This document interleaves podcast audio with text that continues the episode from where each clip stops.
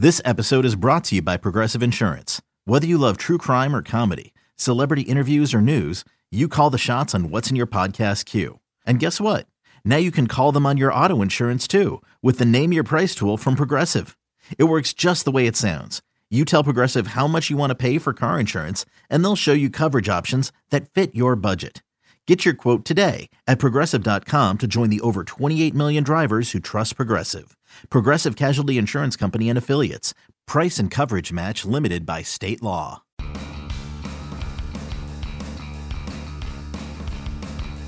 Welcome back to the MLB.com StatCast podcast. I'm your host, Mike Petriello. Joining me here, Matt Meyers, MLB.com national editor. We got a pretty cool show for you today. We have uh, kind of a, a, big piece of news on one of our favorite new metrics. We're going to talk about a pretty interesting pitcher you almost never think about. Uh, one of last year's hardest hitting teams who just decided to stop hitting barrels. Uh, we're going to induct a new play into the Hall of Fame. But first, and most importantly, Matt Meyers would like to offer a public apology. Go uh, right ahead. Uh, as the diehard listeners will know, last week I gave a pretty uh, uh, impassioned endorsement of Luis Perdomo as uh, my uh, my uh, favorite new pitcher of 2017. San Diego Padres starter Luis Perdomo, for uh, the most of you who don't know that. Um, and then I subsequently on Twitter, I made an impassioned plea for people to go pick him up in fantasy. Um, at the time when I tweeted, only 4% of, he was owned in only 4% of Yahoo leagues. Yahoo is uh, MLB.com's fantasy partner. Um, a recommendation that, mind you, was retweeted and seconded by none other than MLB.com fantasy expert Fred Zing. so I'm not al- I'm not alone on this island. Um, and at least one person I know of has told me they took me up on that endorsement. And uh, Perdomo uh, subsequently went out on Saturday against the Diamondbacks. Uh, three innings pitched, 11, 11 hits. hits, eight earned runs. Two strikeouts. So uh, yeah, listen. Let's say the Diamondbacks uh, are a better hitting team this year than I think people thought they might have yeah, been. Uh, Jake Lamb, I think, hit a homer off from that, and Jake Lamb has been very good this year. Was it was it in Arizona? Um, no, was it Oh, forget it. I'm trying my best here. No, forget it. um, so yeah, it wasn't great. If you, if it makes you feel any better, um, you know, I went down with the ship. I'm a I had picked up Luis Perdomo on my fantasy team, and I play in a week to weekly head to head league, and I lost to one of my best friends because of Luis, solely because of Luis Perdomo's uh, poor performance. So I'm right there. For those of you who picked up Luis Perdomo on my recommendation, uh, I apologize, but I'm, I'm right there with you, feeling the pain. I will say, in his previous four starts, he went exactly six innings in each of them, 24 innings pitched total, um, eight earned runs total, 26 strikeouts in 24 innings with only six walks uh, a ground out, fly out uh, ratio of more than two to one in every single one of those outings. So I am still a believer. Um, although I will say I did bench him this week facing the Nationals, so I'm not as much of a believer as maybe I was last week. So there's going to be some growing pains, as we said last week. A Rule 5 pick from last year who had barely pitched above A ball, still refining the old uh, the old uh, sinker that he's got. But um, he's an, still an interesting player, but I apologize for those of you who uh, wore it in fantasy last Saturday. Well, re- respect for uh, stepping up to the plate with that one. Even the best pitchers have their moments, and he's still an interesting guy, as you said. Uh, so that public shaming out of the way, let's talk about catch probability, right? So this is our favorite new tool of the year. And when we first introduced this over the winter, we, we said uh, catch probability is based on two things. How far did you have to go for outfielders to get there? And how much time did you have to get there out of the pitcher's hand? We call that opportunity time, right? How far did you have to go? How long did you have to get there? And that right there is an enormous part of outfield defense. That's a, a huge portion of being a good outfielder or not. But we also said that as time went on, we were going to add uh, some more nuance to that to really like refine it a little further.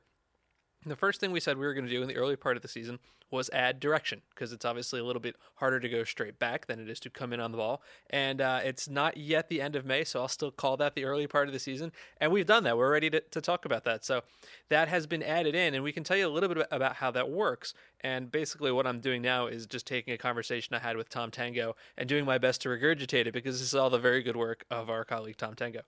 So if you think about it, uh, for every outfielder, like their starting position, you can uh, you have the angle to where they're going to go, and we we are defining this as the angle to their sprint speed, like the angle to where they're really going after the ball. And uh, at first, uh, Tom looked at it. He broke it down into 72 different five degree slices around the fielder, which adds up to 360 degrees. And very simply, what he did was for each slice, uh, he took the catch probability based on distance and time. He compared the actual catch probability in each of those directions, and he compared it to the expected. And for most of those directions, there was no change whatsoever because you know the actual and expected to be very similar. But going straight back, that is where the actual that's where the difference was. That's really the only direction that he saw any any uh, difference at all. And uh, what this eventually became was was not five. It was, it was not 72 five degree slices. We simplified it, and now it's six 60 degree slices, right? So there's three of them coming in, three of them going back.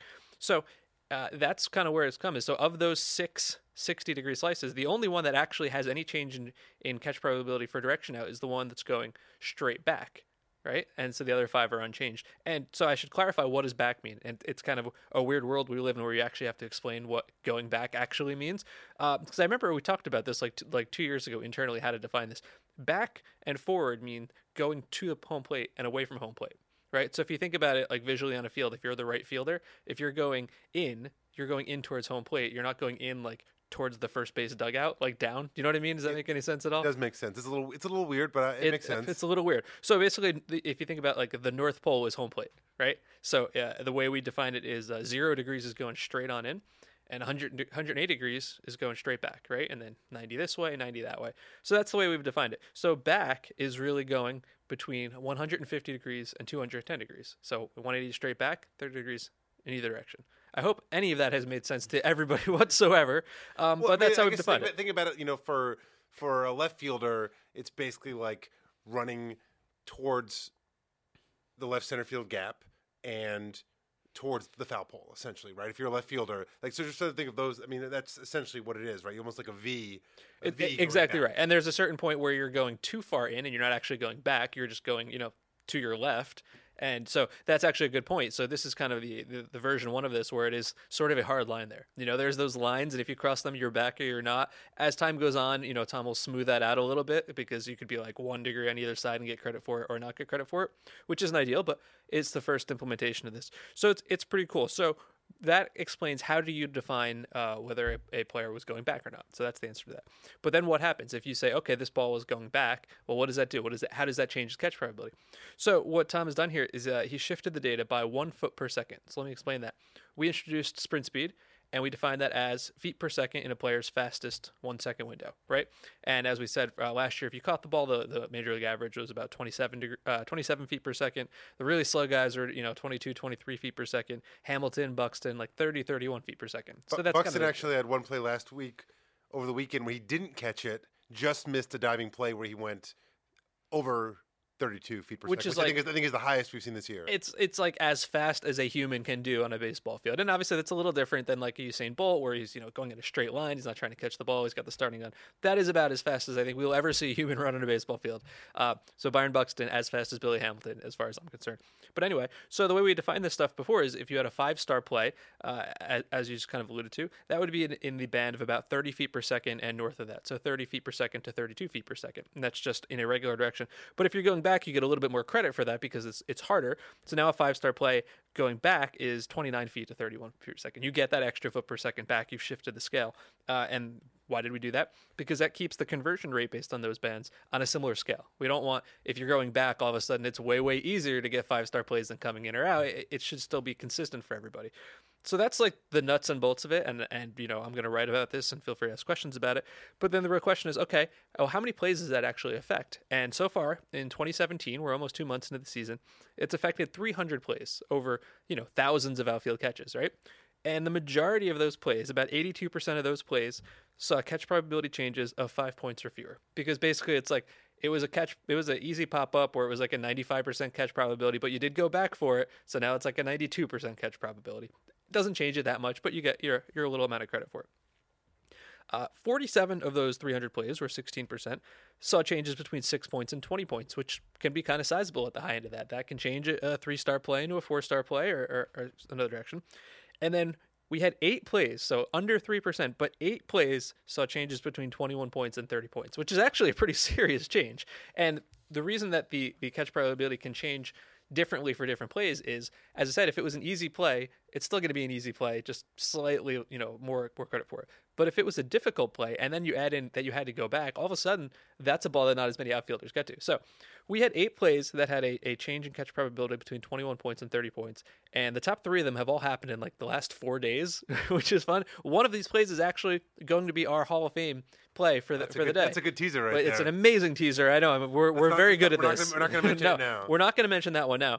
Um, but so the, the the two plays at the top of the list that had the biggest difference. These plays changed 29 percentage points, and it's interesting. They actually both were 55% catch probability before and 26% catch probability now. So they were three-star plays, and now they're on the borderline of being a five-star play. And I should add, I don't think our leaderboards on Baseball Savant account for this just yet. They will in the very near future. If you're wondering why there's some slight discrepancies, um, but it's really interesting. Last night, Justin Upton had one of these plays uh, for the Tigers playing in Houston, and it was a 55% catch probability play without the direction added. And when you put the direction in, all of a sudden, that's a very impressive play. Yeah, well, and it was particularly impressive because you know I don't really think of Upton as a standout outfielder, but he made the play look pretty. It was a hit into the left center field gap in Houston. Um, and he's just going back towards you know as I was sort of describing before, like essentially like the left, like whatever the the uh, what would typically be the uh, the wall marking where it says like you know 385 or Yeah. whatever on the wall, going back to in that direction from his starting spot in left field,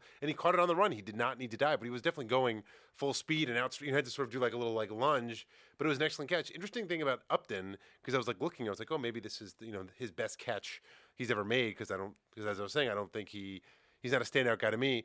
Um, this year he's four for seven on four star catches, which impressed me. But last year he was one for 26 on five star opportunities. So there's definitely, he's definitely, clearly there's a line for Justin Upton of what he can and can't do. But certainly up until that line, he seems like he's pretty good. I mean, it's kind of the difference between talent and consistency, right? Because you need both of those things. But every once in a while, uh, even a guy you don't think of as being a great fielder can come up and make one of those great plays. It's kind of, you know, the second guy on the list who also tied uh, with the biggest adjustment in catch probability is Aaron Judge. And this was, uh, I think, over the weekend. It was a couple days ago. I was out of town, and he made kind of a very similar play, uh, but from right field, kind of going towards center. Now, not so far towards center that it wasn't going back. It was still going back, but it was kind of back and to his right. So he'd started, you know, at a traditional right field spot and almost hit the wall uh, in right center field to make a diving catch that really looked fantastic, actually better than it seemed at the time. Yeah, no, and the thing about what's interesting about that play is, is um, it showed you what a unique talent Aaron Judge is. Now he's not someone who's I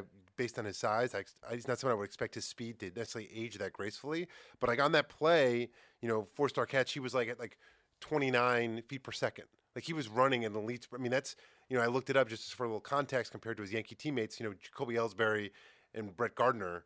Uh, two guys known for their speed. Granted, they're in their 30s now. Neither of them has run as fast this season as Aaron Judge did on that play. That's uh, I you know I, I honestly can say I did not know that, and that's amazing. I'm, I'm so happy that I know that now. Once he gets going, he can really move. He's stolen a few bases. Like like I said, I wouldn't expect this speed to last. You know, for Aaron Judge, considering he's six foot seven, and we kind of know how players age. But right now, he is like his his freakish. The nature of his freakish athleticism goes beyond just hitting the ball 120 miles an hour. Yes, which is which is um, I think a really big deal for the Yankees. So that's kind of how we're going about this, and I, I think it's cool. As we said, we're going to make more changes in the future. I think we'd like to account for batted ball spin because you know the corners, a hook, and a slice, and all that can matter. Um, but for now, this is our this is our kind of first big second step. So that's cool, and uh, you're going to see when you see the things reported now on Twitter and in video, you will see them with the catch probability direction included. Uh, as I said, we need a, a minute to get the leaderboards up to date, so that might be slightly out of sync for a little bit, but uh, we're getting there. So I think that's cool. Please let us know what you think about it. Uh, a lot of other stuff to talk about, but before we move on, a quick minute to talk about the MLB Pipeline podcast, which focuses on all things draft and prospect related. And the draft is really coming up soon, isn't it? The Pipeline's draft and prospect gurus, uh, Jim Callis and Jonathan Mayo, join Tim McMaster each week to talk about what's going on in the universe of MLB's future stars. Last week, they unveiled their 2017 MLB mock draft, led by high school right-hander Hunter Greene, who actually joined the show to talk about life as the potential number one pick, which is pretty cool. So search for MLB Pipeline in iTunes or wherever else you get your podcasts and click subscribe. Yeah, we also had a really cool piece um, on Greene on the site today. Uh, Mayo went out and spent a few days with him. We're rolling out kind of a series on Hunter Greene, uh, who might become the first right high school right-hander to ever go number one overall in draft in the draft, which is kind of amazing. has has never happened. Um, I mean, Greene has hit 102. Uh, 17 years old. He's at 102 on the radar gun. That's that's something. That that is a, a name to remember, uh, and the MLB draft is in just a couple of weeks, so that'll be very cool. Well, let's move on let's talk about a, a pitcher that I don't know. Depending on what kind of what kind of baseball fan are you, might have been dreaming on this pitcher for a number of years, or you may very well have never heard of him. Uh, Jesse Hahn, who is a starting pitcher for the for Oakland, and we're going to explain why he's so interesting in just a second. Did you know? And I just learned this today. He was a high school teammate of Matt Harvey. I I, I had no idea. And I, as someone who sort of uh, likes to think of themselves as a uh, maybe aficionado of uh, Northeast uh, amateur baseball, at least relative to the, the masses. I'm a little disappointed myself that I did not know this. Frankly, Yeah. I did not know that he was a fellow, uh, I guess, Mystic High School alum I had I had no idea. So Jesse Hahn is or Groton, whatever they were. uh, the starter for Oakland. Uh, and i if you know anything about him, it's that he, he has a lot of injuries. He actually he actually tore his UCL in his final college start. Uh, got he missed all of 2011 with Tommy John after being picked by uh, Tampa Bay in 2010. Uh, missed half of 2015 with a forearm strain. Missed a big part of 2016 with a strained right shoulder, and fortuitously for this podcast, strained his triceps on Tuesday and may be going on the disabled list. So maybe not our best timing, but I still find him really interesting, uh, and not just because he was in a couple of interesting deals. He was traded from Tampa to San Diego in the Logan Forsythe, Matt Andriese, Brad Boxberger deal, and then later that year traded to Oakland in the Derek Norris deal. So he's been with Oakland for a couple years, and uh, there's really two reasons why I find him fascinating. Number one is that if you look at the 2017 curveball spin leaders, uh, he is number two on the list. He has a, an average spin rate of uh, just about 3,000, 2998. The major league average is 2501, so we're talking about like 500 RPMs per minute above average. That's number two to Austin Pruitt of Tampa Bay, who I think we've talked about before. Uh, of 121 guys who've thrown at least 50, he has the second highest, above some guys we've talked about before. We know that Jeremy Hellickson has a, has a great curveball. Uh, interestingly enough, Sonny Gray, who came off the disabled list and looked really good, he's on this list as well. Uh, we know that uh, Charlie Morton has had a good curve. Jonathan Holder, we've talked about. And what I do find fascinating about this top 10 list, I'm just diverging for a second from Hahn. Joe Kelly's on this list. We've been talking about Joe Kelly for like three years as a guy who has amazing fastball velocity, but like completely unimpressive spin. And here he is with a high spin curveball. I learned something about Joe Kelly today. Joe Kelly, who's throwing now throwing 101 regularly out of the yeah, bullpen. and and not even doing that well with it. That's the most incredible part. So anyway, um, Jesse Hahn has an incredibly high spin curveball, and you know as we've talked about many times before, if you have a high spin curveball, that tends to get more movement vertically. It can bury it into the dirt. Uh, higher spin curveballs are harder to make contact with. They're harder to make solid contact with. Low spin curveballs may stay up and then land about 500 feet away in the bleachers. So it is good to have a high spin curveball. It's a, it's his most likely his best pitch. It's got a 36% strikeout rate against his curve. So if you know nothing about Jesse Hahn so far, you know he's got a very high spin curveball, and of course that's going to interest us on this show. Now I thought this was interesting too. We've been using uh, our, our numbers to come up with expected weighted on base. And weighted on base is very similar to uh, on base percentage, except you get increasingly more credit for the way you get on base. It's not the same value for every type. Home run is better than a double, is better than a single, is better than a walk, etc. And based on hit probability, based on you know the quality of contact you allow, we can put a value on how likely you were to have given up a hit, even if your terrible defense didn't really turn it into an out and we roll in real world strikeouts and walks and we can come up with an expected outcome. You can do it expected batting average, but here we're going to do it expected weighted on base. So I looked at 148 starting pitchers who've had at least 50 plate appearances against them in each of the last two years, and I looked at you know who who's the biggest improvers, right? Who have made the biggest steps forward. And um, on this top 10 list is Zack Greinke, unsurprisingly, uh, Alex Wood, who's been unbelievable. Jesse Hahn is number five on this list. And I would say he's actually number four on this list of guys who are going to pitch anytime soon because Shelby Miller is one of those guys. And I think that gets a little bit to how this list at the top is sort of put together because he's an improver. All these guys are, yes, and that's partially because they were really just dreadful last year. The number one guy on this list is, uh, and I, I actually don't know which is the right way to pronounce his name, so I'm going to guess Jose Barrios. Barrios? I don't even know.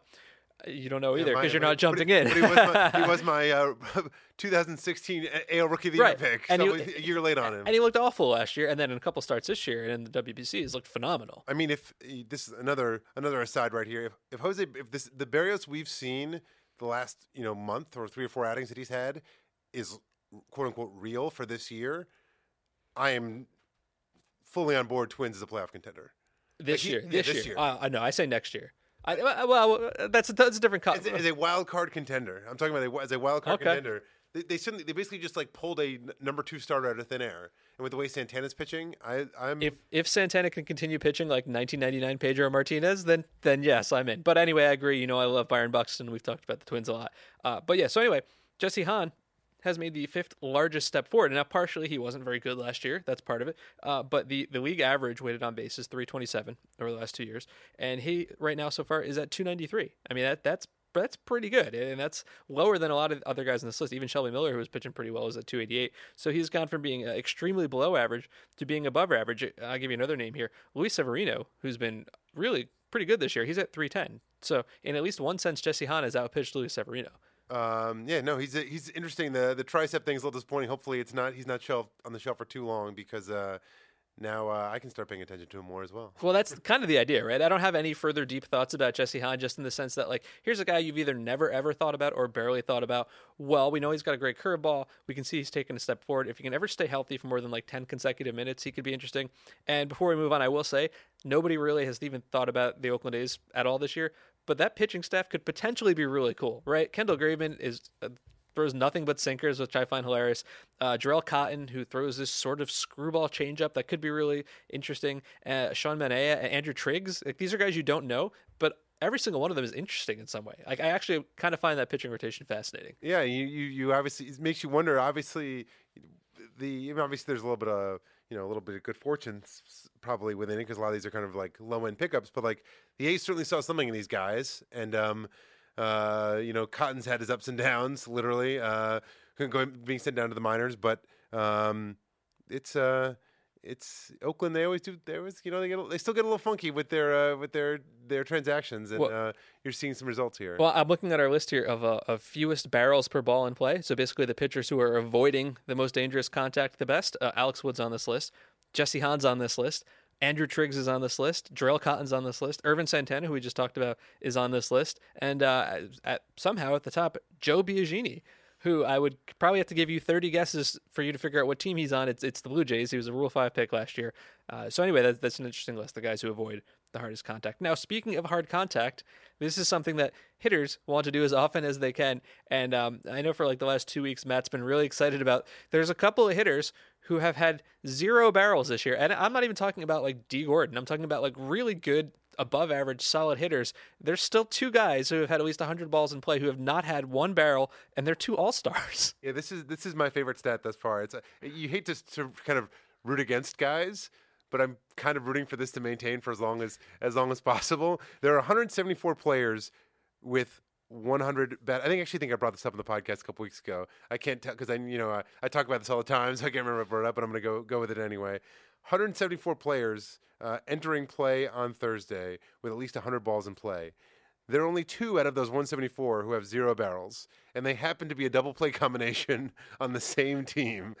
Dustin Pedroia and Xander Bogaerts. And Bogaerts is the one that really surprised me. There was a third guy on that list, Josh Harrison, but he got a barrel last night. He so, finally uh, got a barrel last night. He's off the schneid. Uh, have we gone so far in the show where we don't have to explain barrels anymore? Can we just assume everybody knows a barrel? I'll give a quick an- explanation. Um, it's basically it starts at 98 miles per hour exit velocity with a window of 26 to 30 degree launch angle and as your exit velocity goes up the launch angle window goes up so you can get a barrel at like 118 miles an hour even at like you know seven seven degree launch angle. It's, yeah. The idea is to identify things that are likely to be extra base hits. It's a, it's the perfect combination between launch angle and exit velocity uh, with an expected average of at least 500 and a slugging percentage of 1500. It's like the best thing a hitter can do. It's the best thing a pitcher can avoid. And like I think either last night or the night before, I've become you know I've become such a uh, so predictable that like I think uh, Bogaerts had one that was like 106 and 17, so he basically just missed the barrel zone, and like Andrew Simon, one of our researchers, was like, "Oh, like I think I think Bogaerts got a barrel." And we looked it up. You know, he just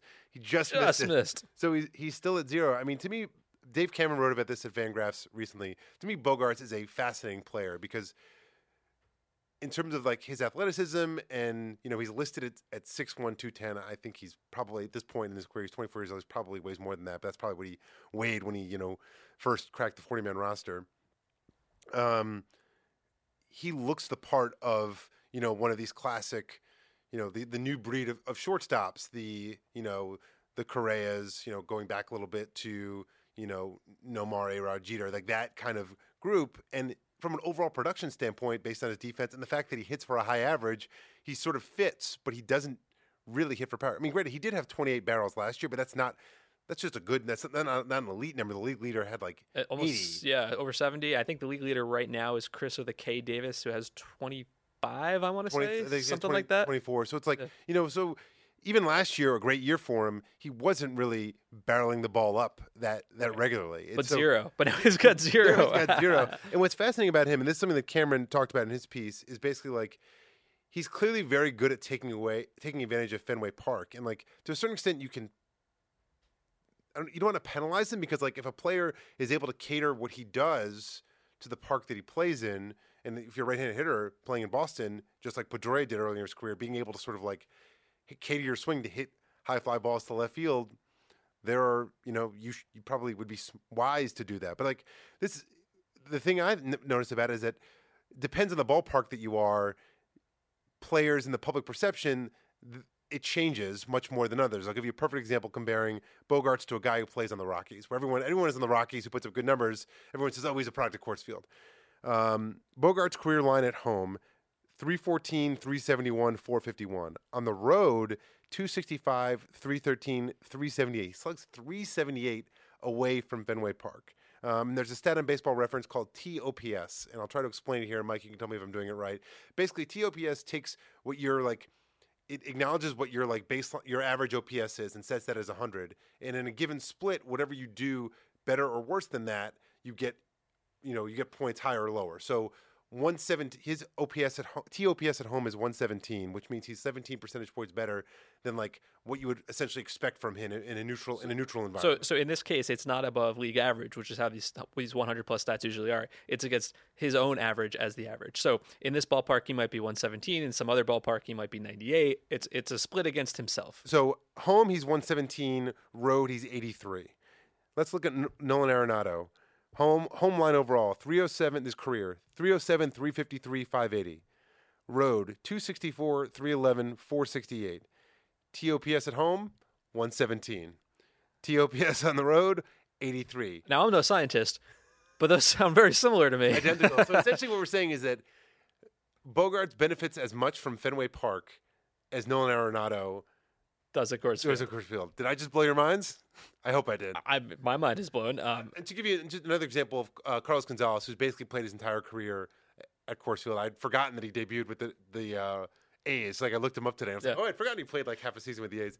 Um, he's 125 at home and 78 on the road for his career. So you know he's even more um, a, a wider extreme than either of those guys. And you see that with guys in the Rockies regularly, but the point remains that other guys kind of get that benefit from their home park too. Most players, I shouldn't say most, um, players often perform better at home for a variety of reasons. They can cater their swing to the dimensions. They're more familiar with the batter's eye. You know, maybe they just sleep better Sure. at home. There's a variety of reasons for it, um, and you shouldn't necessarily penalize a guy for it. But like, we need to acknowledge that Xander Bogaerts is the perfect example of a guy who really benefits from his home park. Yeah, I, I find that the the way that you found that to be exactly the same as Nolan Arenado, I think that's really interesting because I never really thought about it that way.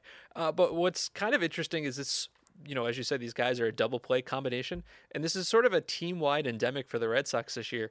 That the offense, you know, the offense has been okay, but the power just hasn't been there. So if you look at team barrels headed into uh, today's games, uh, the Red Sox have 64 barrels, and that is tied with the Giants for the second fewest in all of baseball, only ahead of Pittsburgh. And we know that the Pittsburgh's had their problems. At the top of that list is Detroit.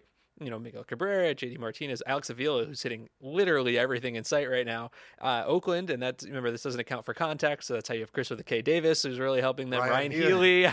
Chad, Chad Pinder, who hit one 400. Yonder Alonso. I mean, they, I, I'm I'm suddenly very interested in the A's. Apparently, um, last year the Red Sox had the eighth most barrels, right, and now they are down to tied for the second most. And I think we expected this to some extent. Like David Ortiz is gone, Mitch Moreland isn't as uh, powerful as a hitter, uh, but you kind of also expected, well, Andrew Benintendi, you'll get a full season out of him, right? You'll you'll got another year out of Mookie Betts and Jackie Bradley, and it just it hasn't really happened yet. Well, the, there's two things that I think are interesting about this. One of which, you know, we've talked about Betts before as someone who sort of like outperforms his quality of contact for a couple of reasons. One of which is Fenway Park, and I think he sort of falls into a little bit into what we're talking about with Bogaerts, the guy who you know isn't a pure power hitter and is able to kind of cater his swing um, to work in Fenway the way Pedroia did when he you know won the MVP, which is almost hard to believe in retrospect, but it happened.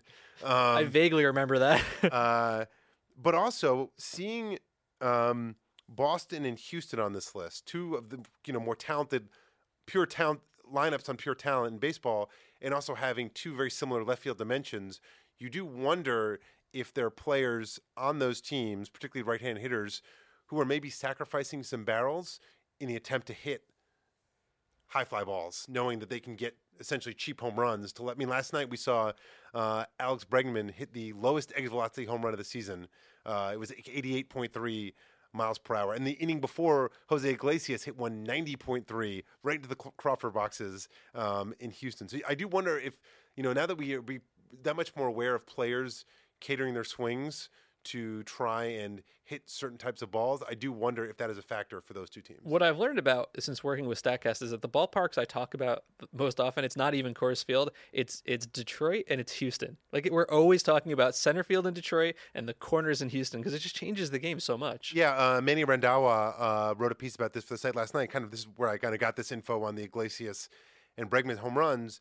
That when it comes to the the easiest ballparks to hit quote unquote cheap home runs. Um, and th- we define that as the highest percentage of home runs that are neither barreled or solid contact. So like sort of like the two best of our six six uh, batted ball classifications. The two best are barrels and solid contact, which Yeah. is basically a small sliver just shy of a barrel. So we, we have six. Uh, you're eliminating the two best, and three of them are just bad for the hitter. So basically, we're talking about that one narrow band where home runs go out. Yeah, and um, essentially, sixteen percent of home runs at Minute Maid are neither barrels or or solid contact, which is by far the highest in baseball. Number two is Yankee Stadium at like eleven percent, um, and which I think when you think about it makes sense. Like Yankee Stadium has in one known area where you can get cheap home runs.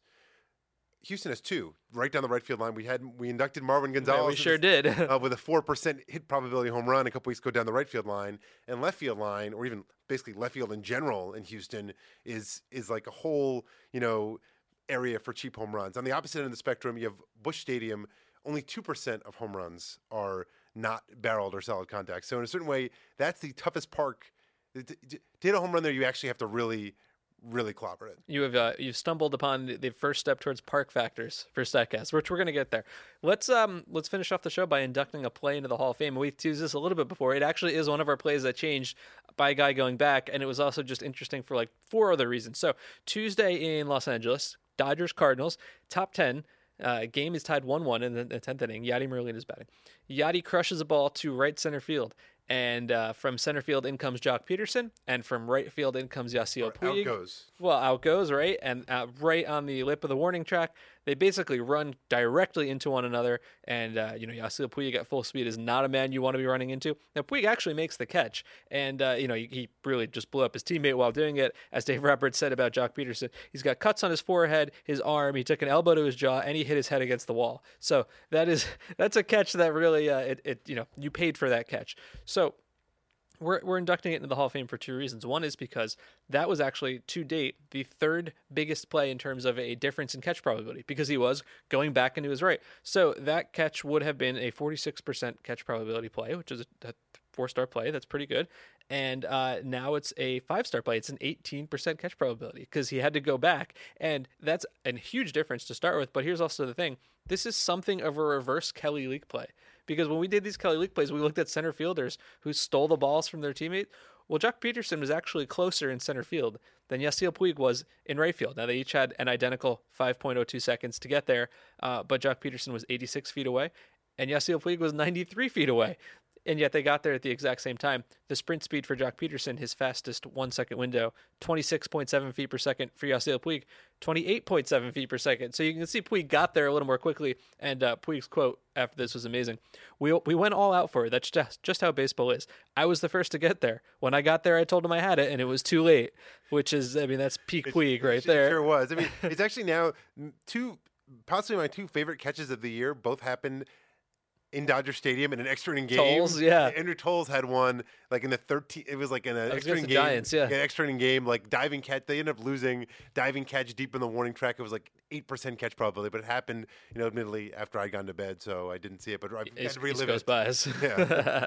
uh, so I mean that that's kind of if you and we're not really even doing it justice. You actually have to watch this play because they run into each other. Pederson goes down. Puig gets up and like, yeah, I got the ball, and then just slowly collapses. And uh, I think they both left the game. Uh, Pederson didn't play last night, but he's expected to avoid the DL. Puig did play last night, so fortunately, serious injury was avoided. Um, but th- it's just a it's a great play. It looked great. It was a five star play. It's a great example of how going back can change the probabilities.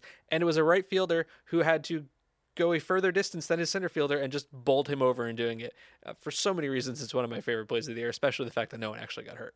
Indeed. So Yasiel Puig and I guess Joc Pederson, welcome to the Statcast Hall Welcome to the most painful induction to the Statcast Hall of Fame wow, we've had so far. That is our show for this week. Thanks so much for listening. I'm Mike Petriello, Matt Meyers. We'll catch you next week on the MLB.com Statcast podcast.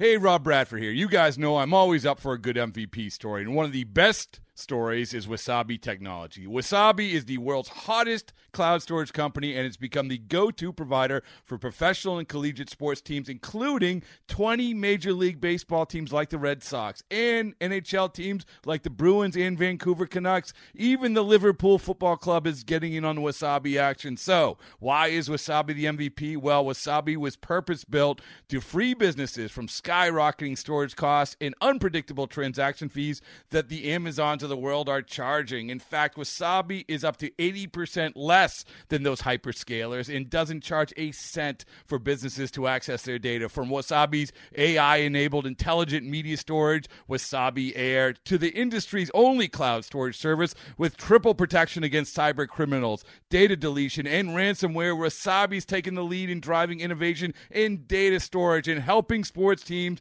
to unleash the power of their data. Wasabi, another Boston based championship team.